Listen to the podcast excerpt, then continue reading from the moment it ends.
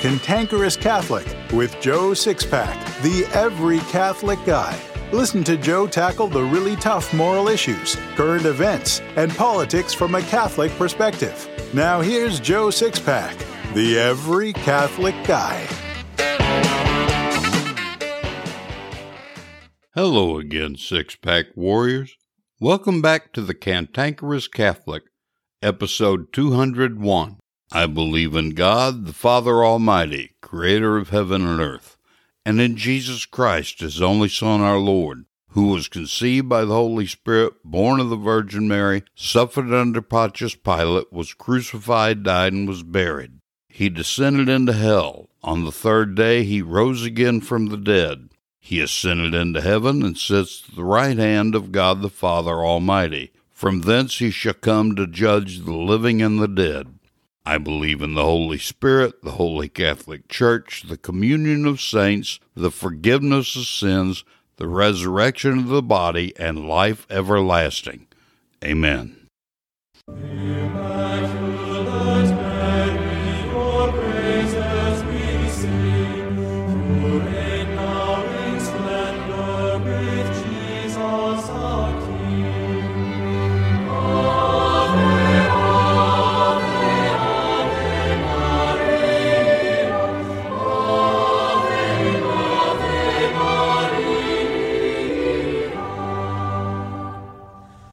I do solemnly swear that I will support and defend the Constitution of the United States against all enemies, foreign and domestic, that I will bear true faith and allegiance to the same, and that I will obey the orders of the President of the United States and the orders of the officers appointed over me, according to the regulation and uniform code of military justice. So help me God.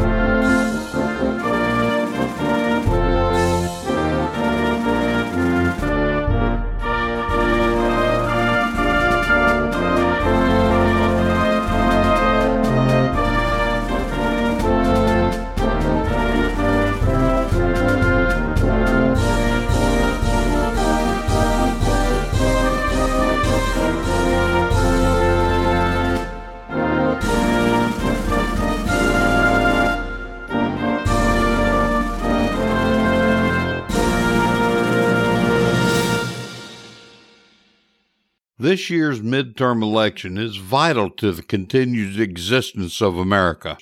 I know you hear that every election cycle from various pundits, but not me. You're hearing it from me this year, though, because it's true. You probably won't believe this, but I had a priest tell me the other day that it's better to leave the laity in their ignorance of Catholic teaching so they can have a better chance at going to heaven. What? The Catholic Church clearly teaches that a Catholic's ignorance of the faith is an evil, a privation, that the human mind, created in God's image, is made to know truth. I can't judge the state of this priest's soul, but I can judge what he told me. What he said implies that he really doesn't care about the souls of his parishioners. Fortunately, I can know that faithful priests aren't that way. Jesus established the Catholic Church for one reason and one reason only so we'd have a chance to go to heaven, a chance to become saints. As I heard a local priest say in a homily a while back, if you don't want to become a saint, why on earth are you a Catholic? Since at least 95% of Catholics neither know nor understand the Catholic faith, a chance to become a saint isn't possible for them. Conscientious priests and devoted laity naturally want to help parishioners do that. Well, I can help you with that. Introducing the What We Believe, Why We Believe It bulletin inserts. Endorsed by Raymond Leo Cardinal Burke, each of these inserts teaches a thumbnail catechism lesson. When parishioners begin to get involved, they'll get many more benefits besides, and at a cost of only $19.95 a month. But you won't start out paying that because I want to give you a three month subscription free of charge just to try it out. Take 11 minutes to watch the video fully explaining it by clicking the link in my show notes that says Six Pack System Bulletin Inserts to learn more. A lot of lay people get a subscription for their parish as a way to support the parish without giving the bishop any of their money. To learn more, click on the link in my show notes that says Six Pack System Bulletin Inserts. It just requires 11 minutes of your time. The first thing I want to do is remind you to send me your questions for Bishop Strickland. We're running low on questions. This is a wonderful opportunity to ask a bishop what you've often thought about asking. So send me your questions. Also, don't forget to get your copy of How Your Family Can Survive When Society Collapses. Society is collapsing all around us, and you've got to begin preparations to protect your family now. So get how Your Family Can Survive When Society Collapses from the Joe Stuff tab at cantankerouscatholic.com. Finally, remember to join in the fight to save the Catholic Church by sharing the Catholic faith in its fullness with other Catholics by joining the Marian Catechist Apostolate and or getting your copies of Secrets of the Catholic Faith and the Lay Evangelist Handbook. The links are in the show notes. I originally planned to tell you about everything God has been doing in my life since I asked St. Michael the Archangel to make me a warrior like him. But then I realized this is the last episode before the midterm elections. Consequently, I've decided to talk about the election this week, then publish an episode called The Making of a Warrior next week. Next week, I'll challenge you to become a warrior, but this week we're going to talk about some things that no pundit will tell you about the midterm elections. I want to read 10 statements from official documents, both online and hard copy, for your consideration. 1. Our philosophy supports the strict separation of church and state rather than a competing morass of religious pluralism. 2. We sanction any fetish or deviation which will enhance your sex life so long as it involves no one who does not wish to be involved. 3. The struggle for justice is an ongoing and necessary pursuit that should prevail over laws and institutions. 4. One's body is inviolable, subject to one's own will alone. 5. If churches were taxed for all their income and property, the national debt would be wiped out as quickly. 6. Consistent with our tenets, which call for bodily autonomy and acting in accordance with best scientific evidence, we object to many of the restrictions that states have enacted that interfere with abortion access. 7. We fully accept all forms of human sexual expression between consenting adults. 8. We support the legalization of gay marriage. 9. We have supported transgenderism since 1966. 10. Homosexuality is promoted as the norm in society, not the exception. Who do you think these statements come from? Democrats are very publicly and aggressively assertive in the promotion of these 10 statements, so they sound like they came from the Democrat Party, don't they? Well, if you think they're from the Democrat Party platform, think again. All 10 of the statements I just read to you aren't from the Democrat Party platform, but rather from the various satanic religions and their adherents. Groups such as the Church of Satan and the Satanic Temple made the 10 statements I just read, and many of them were made before the Democrat Party ever embraced these ideologies. Indeed, some of these statements are verbatim copied in the Democrat Party platform. Let's think about this logically for a moment. Hmm, I'm a Catholic. I believe in God and His Catholic Church, as well as Satan being his enemy. I'm also a pro life Democrat. However, the Democrat Party stands for abortion, homosexuality, transgenderism, and a host of other things the Catholic Church condemns as sinful against God and destructive to society. And I just found out from Joe Sixpack that Satanists support the same things as the Democrat Party, some of them long before the party did. What should I do? I know. I'll just be a hypocrite and continue to vote Democrat so that I can take a grease slide to hell. Yeah, that makes perfect sense to me. The bottom line here, one that all but a small handful of bishops are too cowardly to tell you, is that it's a mortal sin to vote Democrat. Period. That's not an opinion, but a fact. I don't care if you're voting for a Democrat who's running for a small village town council or the President of the United States. When you vote Democrat, you're voting to support their satanic agenda. The more elections they win, the more they're emboldened. Our responsibility as Catholics is to fight evil, not embolden it. Many Catholics think that the Catholic Church needs to catch up with the times and change its teachings on things like homosexuality and same sex marriage. I was having a conversation with Bishop Strickland the other day. He rightly pointed out the Catholic truth can't be changed on the basis of public opinion, that it can't be changed at all.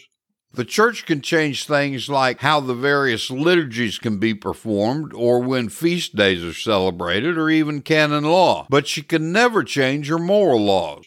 Hebrews 13:8 says, Jesus Christ is the same yesterday and today and forever. Jesus is God, the second person of the Blessed Trinity. Because Jesus Christ never changes, his laws and truths can never change. The Catholic Church is the guardian of those laws and truths, even if the current men in the hierarchy do a terrible job of it. Therefore, it's not possible to change any of the Catholic truths one iota. In fact, the Catholic Church has consistently taught the very same things for 2,000 years. So if you mistakenly think the Catholic Church needs to catch up with the current culture, you're wrong. The Democrat Party and wicked Catholics like Joe Biden and Nancy Pelosi lead Catholic voters to believe they're Catholics in good standing. They aren't. In the 1983 Code of Canon Law, nine sins carry the penalty of automatic excommunication. Abortion, its promotion or participation is in Canon 1398. Apostasy, heresy, and schism in Canon 1364 violating the sacred species in 1367, physically attacking the Pope in Canon 1370, a priest sacramentally absolving an accomplice in a sexual sin in Canon 1378, consecrating a bishop without authorization in 1382, and directly violating the seal of confession in Canon 1388. Bad Catholic politicians such as Pelosi and Biden are already excommunicated. In other words, not Catholic at all. Because of three of the nine reasons there is automatic excommunication the promotion of abortion, heresy, and violating the sacred species. Pelosi and Biden and other so called Catholic politicians talk about how they're devout Catholics, and the Pope and USCCB bishops perpetuate their lie, but the bottom line is they aren't Catholics at all because they've been automatically excommunicated. This applies to all politicians who call themselves Catholic, even if they personally reject one or all of the immorality promoted by the Democrat Party because they promote them by being Democrats. So, what does that mean to you? If you vote for any Democrat politician claiming to be a Catholic, you're automatically excommunicated. But, Joe, I'm not promoting abortion, homosexuality, transgenderism, sexual perversion, or any of the other things you mentioned. Yeah, you are. When you vote for a Democrat, you promote all of the things that the Democrat Party promotes. Furthermore, you promote the satanic positions of the Church of Satan and the Satanic Temple because much of the Democrat Party platform comes directly from those two organizations. In Mark 3:25 Jesus said, "And if a house is divided against itself, that house will not be able to stand." Voting Democrat while claiming to be a Catholic divides your house, and Satan is the dominant winner. Do you really want to stand before God in judgment when you die after choosing his chief enemy? If you can't vote for any candidate other than a Democrat, then don't vote at all. This isn't so much a political issue as it is a spiritual issue. Those of you who are listening to this and intend to vote Democrat, wake up! I'm not trying to get you to vote Republican. I don't care if you vote Republican. I'm trying to save your souls. I'm not a Republican. I don't trust the Republican Party to have Americans' backs. I'm a constitutional conservative, but there is no constitutional conservative party. So I'm not telling you these things to endorse the Republican Party. Again, I'm trying to save your satanic Democrat souls. If you're a Democrat, you're selling your soul to Satan. By voting Democrat, you're promoting everything Satan does, but God is against. The nation's in dire trouble. We've allowed the Democrats to push God out of our society and culture for so long that he's been replaced by every imaginable evil. Now, bad Catholic Joe Biden and this Democrat Congress has brought America to the brink of destruction. No foreign national leader respects us, and I expect we'll be fighting Russia or China within two years. We're having to live with runaway inflation because of the Biden administration policies and the demonic Democrat Congress's reckless spending. Thanks to both, parents who protest the evils being taught in public schools, evils we finance, are considered domestic terrorists by the FBI. Speaking of the FBI, Biden is using them as his Gestapo. They've even formed a special task force to do nothing but arrest pro life leaders and conservatives. I was even visited by the FBI myself in early September. Anyway, if you want to save America and your own soul, do not vote Democrat. All Catholics are morally obligated to vote, but all Catholics are also morally obligated not to vote Democrat. Oh, you'll find priests and bishops who tell you I'm wrong, but they're lying to you. So you have a choice vote Democrat and condemn your soul, or don't vote Democrat and save your soul. Do you like to write? Would you like to learn to write? What if I told you that anyone can learn to write and build a six figure income as a result? I'm talking about copywriting. The sales letters you've read, the radio and TV commercials that you hear and see, and virtually everything you see online from asking for donations to selling things was written by a copywriter. And those jobs pay big. The American Writers and Artists Institute, or AWAI, will teach you everything you need to know to be a highly paid copywriter.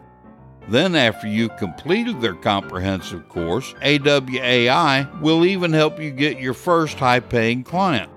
And this is a perfect career for stay at home moms because you can work at your leisure from your internet connected devices from anywhere in the world. Learn more by clicking the link in my show notes that says American Writers and Artists Institute. Do it today. It's time for the Sacred Heart Wins with Bishop Joseph Strickland. Each week, His Excellency answers your toughest questions about the Catholic faith, the problems in the Church, spiritual questions, catechetical topics, or anything else you want to know. If you have a question, just email it to joe at cantankerouscatholic.com. Now here's Bishop Strickland and Joe Pack, the Every Catholic Guy. Hello, Six Pack Warriors. Here we are again with Bishop Joseph Strickland of the Diocese of Tyler in Texas. How are you today, Excellency? Good, Joe. How are you? Oh, I'm fine. Uh, and I appreciate you asking. I always like to get asked if I'm doing well. uh, Excellency Joan asks, does or in fact, I'm going to have some commentary myself and ask a question myself, uh, because this is a very good question. Joan asks, does or should a catechism have an imprimatur to be accepted and used by a Catholic? Thank you for considering this question. Uh, so what about it? Imprimatur. Yes, it, it should have an imprimatur is basically a, an official um, statement from a bishop that this is accurate Catholic teaching. Um, we have the the Catechism of the Catholic Church, which should be for any developed catechism in a diocese or for a certain population segment. I know there's one for teens, but the, the starting point should always be the official Catechism of the Catholic Church promulgated by Rome under uh, Pope St. John Paul II in the 90s. Um, and that should always be the reference point. And so an imprimatur is, is fairly easy in that context. Basically, any catechism that's developed, and there are various ones, but they should always use that as the starting point. And then it makes it easy for a bishop to just make sure it corresponds with what the Universal Catechism says. And maybe it's just dealing with specific elements for a certain age group or a certain kind of focus for teachers or whatever. Okay, that that that that is exactly the answer I expected. Canon law says that an imprimatur must either be acquired from the diocese where the writer is or from the diocese where it is published. Correct. In my case, that is one and the same. I have a very popular catechism called Secrets of the Catholic Faith, and it does not have an imprimatur. I have been trying to get an imprimatur out of this archdiocese for years, and I can't get anything but sideways talk. So if it was to be published, I had to go ahead and do it. What advice would you give me on that? Well, um, obviously, if you, as a faithful Catholic, are sure that it corresponds with the Catechism of the Catholic Church, then certainly an imprimatur gives you that extra seal of approval. But if you know that it does correspond to that, then it's not a, an absolute necessity. And obviously, you managed to get it published without the imprimatur. So certainly not everything gets an imprimatur. Sometimes a nihil obstat is used, which basically doesn't really certify the teaching, but just says there's no obstacle to this being published. Yeah, a lot of times they're they're added together to, to certain books, but there are many books, um, catechisms or otherwise, that don't have an imprimatur, but are still sound teaching of the Catholic faith. I am a consecrated Marian catechist under the direction of Cardinal Burke. So uh, I've been very well trained. I think I, I think I can put out stuff that doesn't have any uh, heresy in it. But it has always bothered me that I cannot get an. They they don't even have anyone appointed in this archdiocese to take care of that. Yeah. Uh, it's it's terrible, and that's been under two different bishops. So Okay, uh, Peter asks, oh, this is a good one. Uh, goaded by the repeal of a woman's right to exterminate her own child in the womb, the rad left has been attacking Catholic churches. The ecclesial response has been to enjoin the faithful to pray and to forgive. But should we also protect the churches, maybe with an organized Catholic militia of men who are physically prepared to repel the desecrators. Of course, we did that in 19th and early 20th century here in this country, particularly in Philadelphia. Uh, he asks a good question here, Excellency. Well, um, I've heard of a lot of in in our diocese and in other places in the the wake of the the Roe reversal. Um, security issues have been uh, addressed uh, more significantly than before. Uh, certainly, um, the churches have a certain obligation and a right to to provide security when when it becomes uh, obviously necessary. Thankfully, it it hasn't really been an issue in our area, but um, certainly the church has not just the right, but I believe the obligation to see that things are, are not desecrated, that things are, are kept secure. And uh, I mean, even here in the, the rather small town of Tyler, we um, we have security at our cathedral at all the masses, just for the sake of of peace and safety. And it, you know, a lot of times those uh, act as a deterrent if people know that there's security there, it tends to sort of tamp down any a wild thought of, of doing something um, bad and violent to that facility or to those individuals. Thank you. Chuck has an aching Catholic heart. It's obvious in this question. He asks, we had a rosary prayer service on the 25th of June, the Immaculate Heart of Mary, honoring the Sacred Heart of Jesus. At the end of the rosary, we recited the litany of the Sacred Heart. The result was a feeling that this was an anointed moment. Uh, where have all the good practices gone? Well, um, what I would respond to that question, thankfully, there are many good practices still in place. And as we see, and just even in the Catholic world, we tend to hear the bad news. Um, and often the good news isn't as highlighted, but there are many efforts of, of rosaries, of novenas, of all kinds of, of good Catholic practices that I see, certainly here in the diocese, many of them inspired and run by laity. I, I certainly encourage that. And, uh, and I've, I've actually called for, like we're having at the beginning of October, um, from October 1 to October 7th, we're having a, a, a rosary, um, not crusade, but uh, um, Congress, a rosary Congress that many dioceses are doing. So the the question raises the need for all of us to to treasure those practices and to bring them into our own families, into our own lives, into our parishes. And thankfully, I see a lot of that happening. Um, certainly, there are there there's bad news out there, and we have to pay attention to that as well, and and clearly and joyfully um, and vigorously share the truth but also we do need to to highlight the good things that are happening.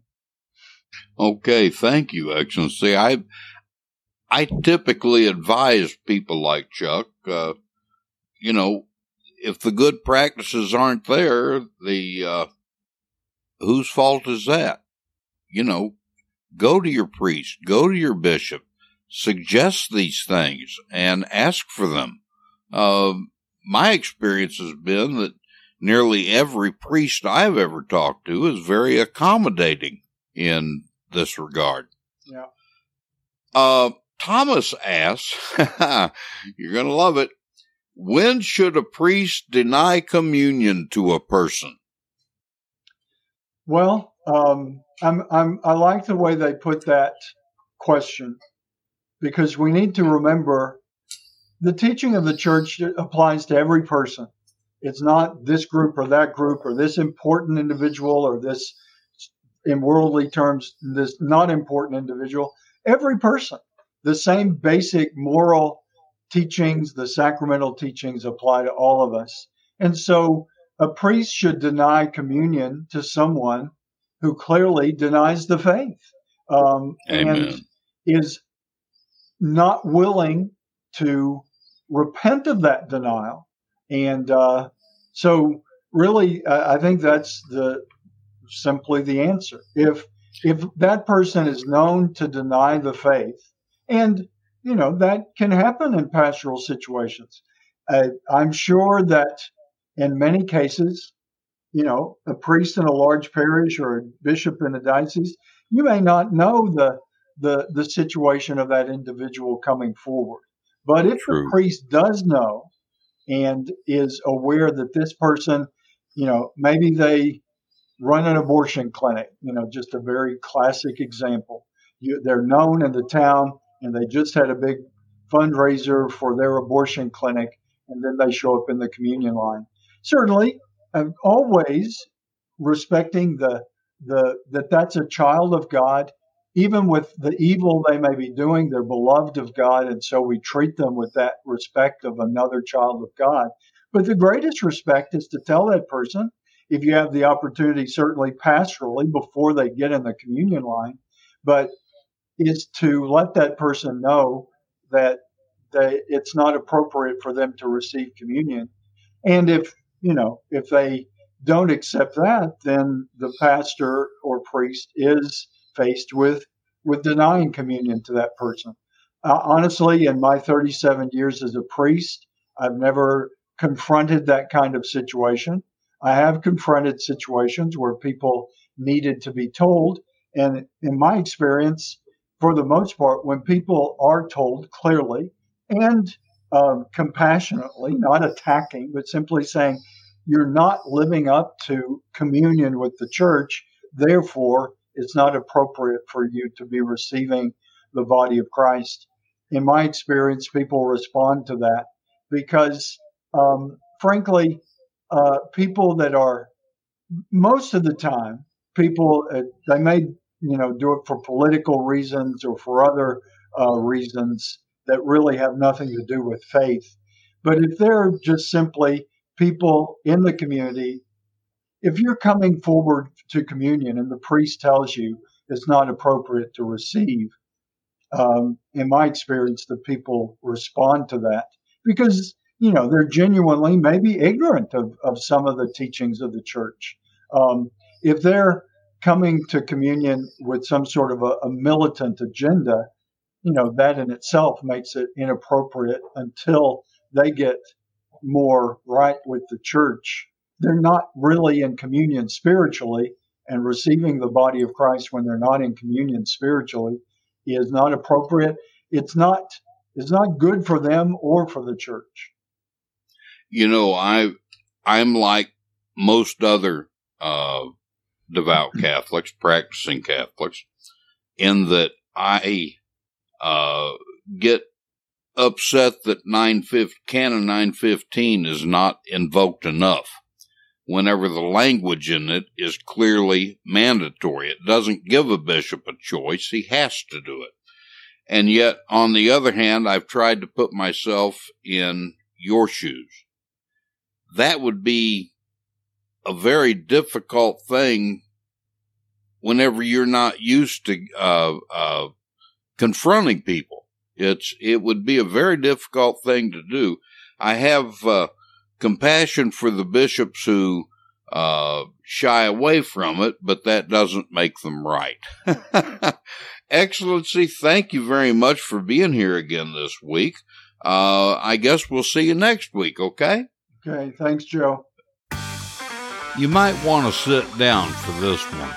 I'm going to stop asking you for gifts to support this show and begin asking you to help me get more listeners to the Cantankerous Catholic. It won't cost you anything except a few minutes of your time. The more reviews the Cantankerous Catholic gets, the more often it's displayed by the podcast aggregators when people are looking for new podcasts. Occasionally, this might cause the Cantankerous Catholic to get attention from Podcast Magazine the industry's trade magazine. So click on the link in my show notes that says Rank and Review the Cantankerous Catholic so more Catholics can join us. Then write a short review. Doesn't cost you anything and it doesn't make me anything. It just gets more listeners for the Cantankerous Catholic and makes the USCCB livid. That's a good thing.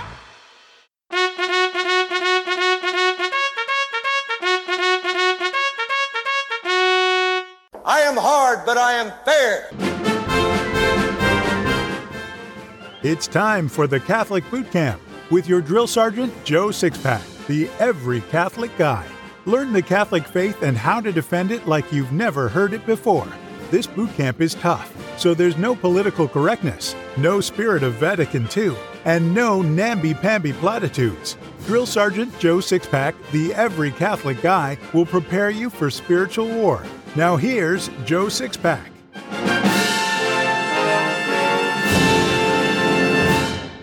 One day, about half a lifetime ago, my five year old son was helping me perform regular maintenance on the fishing boat motor in the garage.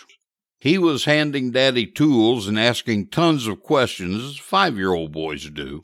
Preparing to put in new spark plugs, I took the old ones out of the motor and dropped them into the pan on the floor. He asked, Daddy, what are those things? They're spark plugs, son. What do they do? How on earth do you explain the workings of an internal combustion engine to a five year old? So, for the sake of simplicity, I replied, they make the motor go. He picked up one of the old spark plugs and stood looking at it for a while in deep thought. Then he suddenly said, Thanks, Dad. See you later.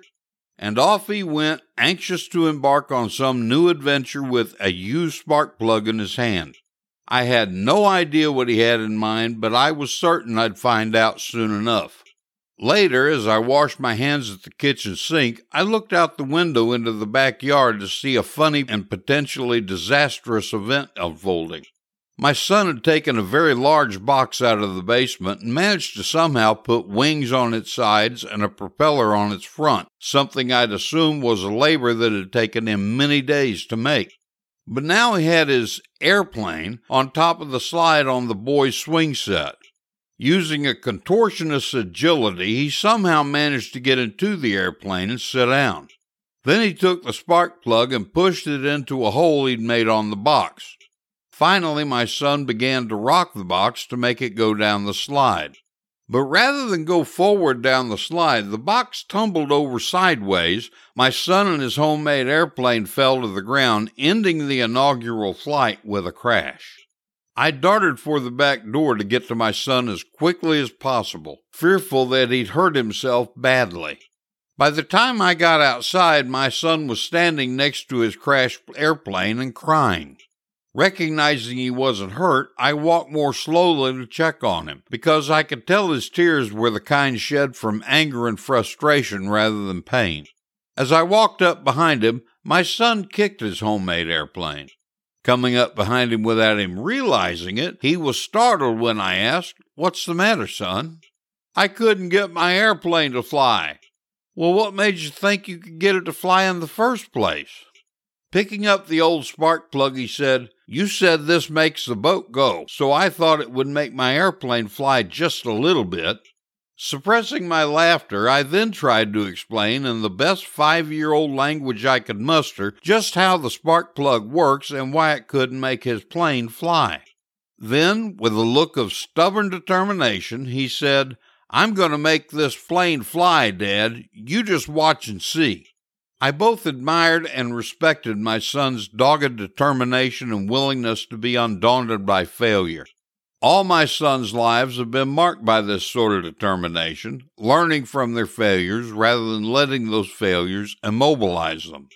We all face failure in life, and some of us pick ourselves up and keep right on plugging ahead in an attempt to achieve our goals. Unfortunately, most of us give up in the face of failure we tell ourselves that we're not capable of achieving that particular thing. When we give up, we not only sell ourselves short, but we also sell God short. An old maxim, one I adopted as a very young man, says, Whatever the mind of man can conceive and believe, he can achieve.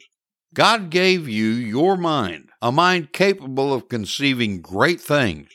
If you believe you can do a thing, then you can, but with God's help. To give up is to say to yourself that you are somehow inferior, as well as to tell God that He made you so. Therefore, it's our responsibility to do whatever it takes to achieve what we believe. In no place is this more true and important than our holy and ancient faith. Do we believe in God? Most certainly we do.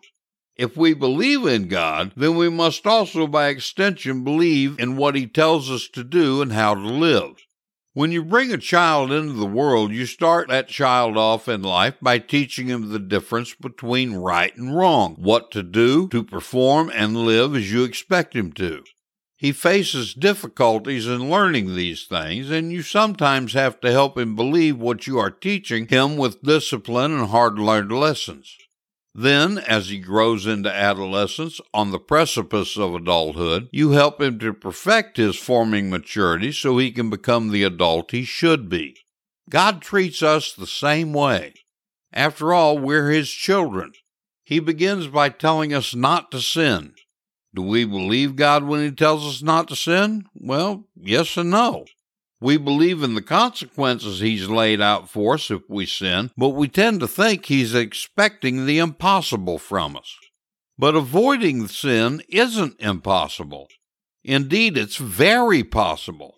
We know this because he gives us a clear picture on how we're to become as we reach spiritual adolescence on the precipice of spiritual adulthood by telling us we must become saints as he did in Matthew 5:48.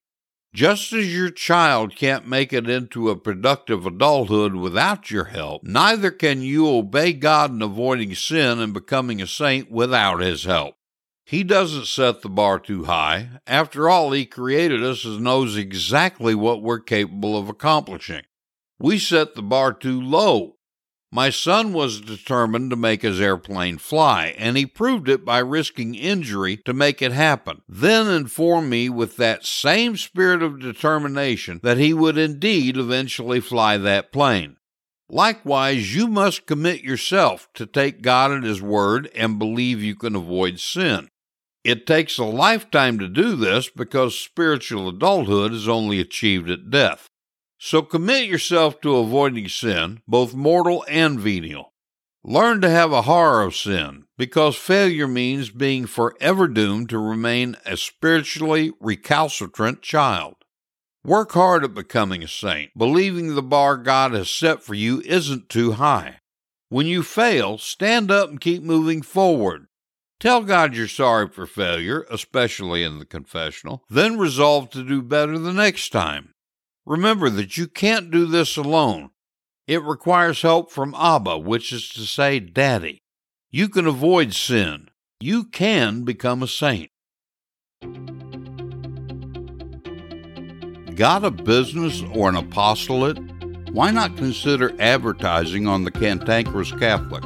I'll give you nine reasons why you should. 1. 82.4% of podcast listeners spend more than seven hours per week listening to podcasts. 2. 54% of listeners are more likely to buy something advertised on a podcast because they like and trust the host.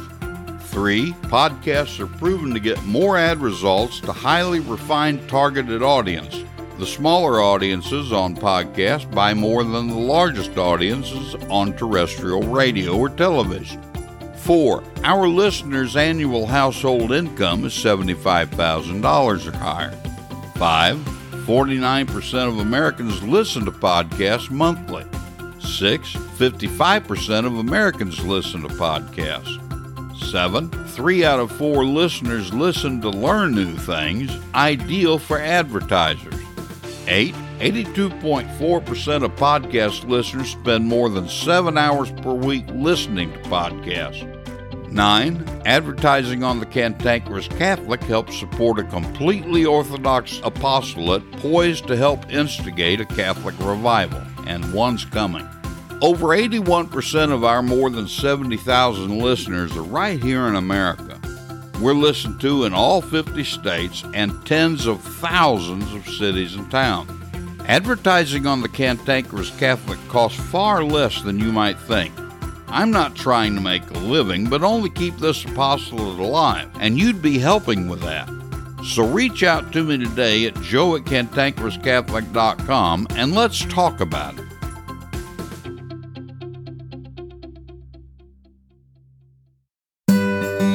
The Catholic Church is 2,000 years old. A lot of wisdom is gained over two millennia. Each week we'll share some of that wisdom with a Catholic quote.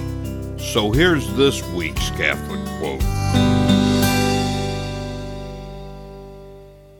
This week's Catholic quote is from St. Francis de Sales. He said, The greatest method of praying is to pray the rosary. I believe a really great way to teach the faith is through stories, parables, and anecdotes. So here's today's story. Nineveh was a proud and mighty city. Jonah was sent by God to warn the king and the people that a divine punishment was coming to Nineveh because of their many sins. Go to Nineveh, that proud capital, that great city, and preach in it, because their wickedness has come before me. But Jonah was afraid to go because he knew he'd be put to death as a false prophet. He tried to escape by embarking on a ship. A violent storm arose. The ship's captain asked him what to do, and Jonah said, Throw me overboard, and the sea will become calm, because I know that God caused the storm because of me. The sea became calm after Jonah was thrown overboard. He disappeared, but after three days he was cast ashore by a whale. A second time the voice of God spoke Arise, go to Nineveh, and preach in it what I told you. Jonah began to preach, Yet forty days, and Nineveh shall be no more. The proud monarch of the Assyrians came down from his throne, took off his robes, and clothed himself in sackcloth and ashes. The king's example was followed by the people. A fast was proclaimed, and everyone wore sackcloth. Seeing this, God had pity on the people. He didn't destroy Nineveh. In both the Old and New Testaments, fasting is recognized as a form of penance pleasing to God. You've sinned, therefore you must do penance for your sins by denying yourself food during certain times of the year. If you're proud and refuse to do penance, God will be forced to punish you because He's just. By fasting and doing other penances, you win God's mercy and forgiveness. This has been The Cantankerous Catholic with Joe Sixpack, the Every Catholic Guy. Thanks for subscribing, and be sure to visit cantankerouscatholic.com to get your free copy of Joe's popular book, The Best of What We Believe Why We Believe It.